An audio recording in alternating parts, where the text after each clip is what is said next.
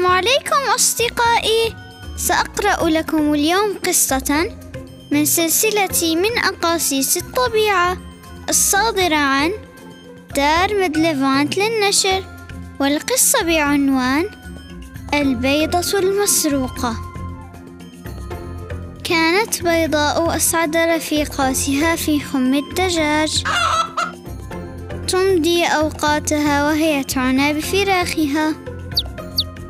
علمتهن نقر الحب وصيد الحشرات والاستحمام بتراب الباحة كما حذرتهن من المخاطر التي تكمن لهن في كل مكان. وكانت بيضاء تحضن أيضا بيضة جديدة وتتطلع إلى اليوم الذي ترى فيه الفروج الجديد يكسر قشرة البيضة وينضم إلى إخوته الصغار.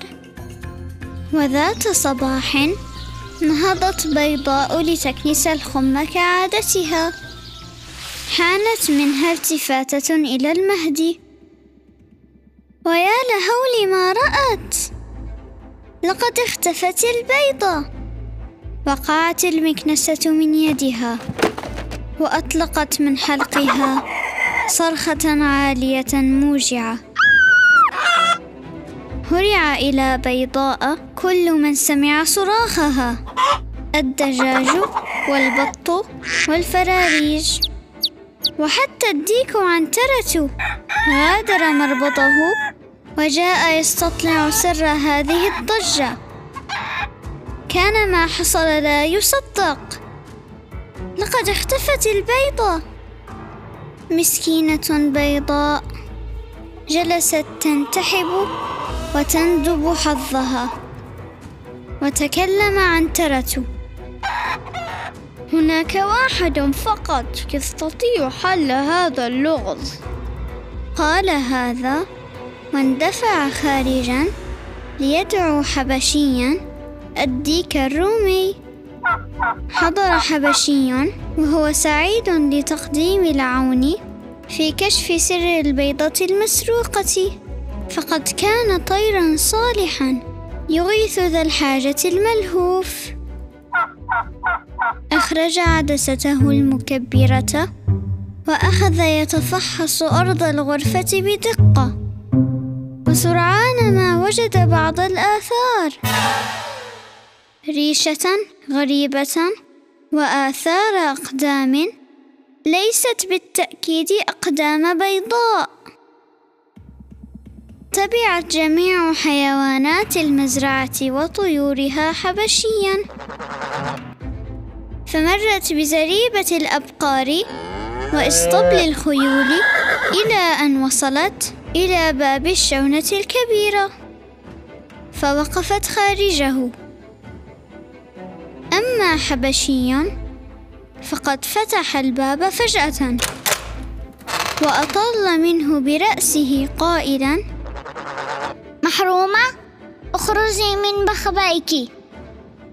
ومن داخل الشونة ظهرت محرومة تحمل البيضة المسروقة ويلفها الخجل مما جنت يداها واستعدت للعقاب جزاء بما كسبت نكالا من الله. اقتاد الديك عنترة والدجاجات الأخرى محرومة المسكينة إلى خم الدجاج مشيعة بنظرات الاحتقار والازدراء وهناك أعادت محرومة البيضة بنفسها إلى بيضاء وهي مجللة بالخجل منكسرة الفؤاد. وسارعت بيضاء تتفحص البيضة. خشية أن تكون قد أصيبت بكسر أو عصب. ولكنها وجدتها دافئة سليمة. فقد اعتنت محرومة بالبيضة عناية بالغة. قالت محرومة وهي تنتحب. أعذريني يا أختاه. فأنا أدري أن السارق مكروه من الله ومن عباده. وما كان قصدي أن أقترف كبيرة من الكبائر ولا كنت أنوي أن أصيبك بالحزن والأسى. وأنا لم آخذ بيضتك. إلا لأن زوجة صاحب المزرعة تحضر كل صباح وتنتزع البيض مني ولا تترك لي فرصة واحدة لتفقيس صغاري. وتحرمني من فطرة الأمومة التي فطرنا الله عليها. ويا ليت أنها كانت تأخذ البيض إلى الحاضنة لتفقيصه هناك ولكنها تذهب به إلى المطبخ.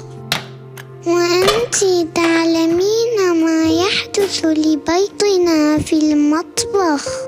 يكسر ويخفق لصنع أنواع الكعك والعجة والحلويات. فوا حسرتاه لهذه البيوت المسكينة كم يفعلون بها؟ ووا حسرتاه لقلوب الأمهات أمثالنا؟ كيف نصبر على مثل هذا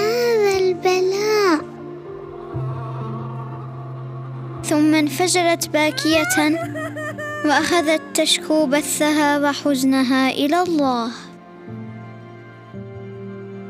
رق قلب بيضاء كثيرا لمحرومته فحملت البيضة وأعادتها إليها. ولم تصدق محرومة عينيها لقد ابتسم الحظ لها أخيرا. ووعدت كل من الدجاجات الأخرى أن تقدم بيضة إلى محرومته.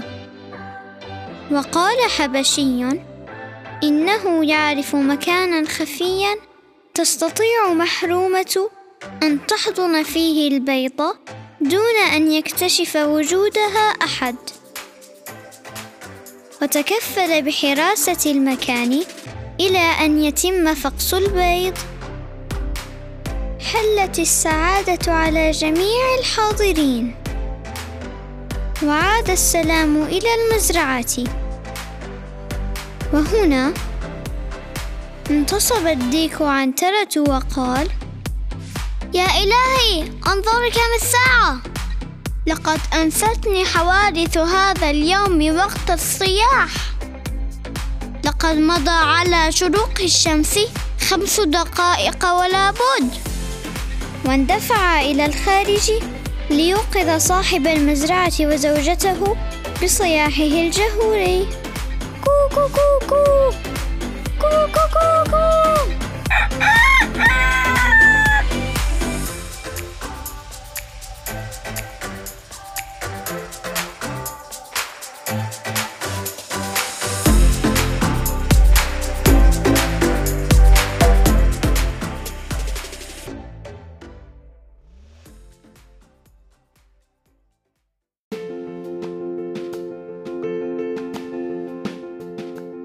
أتشرف بتعليقاتكم وتقييمكم للبودكاست على آبل بودكاست أو منصتكم المفضلة للاستماع. وأخيرا لا تنسوا الاشتراك بالبودكاست وتفعيل جرس التنبيهات حتى تتمكنوا من الاستماع للقصص الجديدة فور صدورها. إلى اللقاء.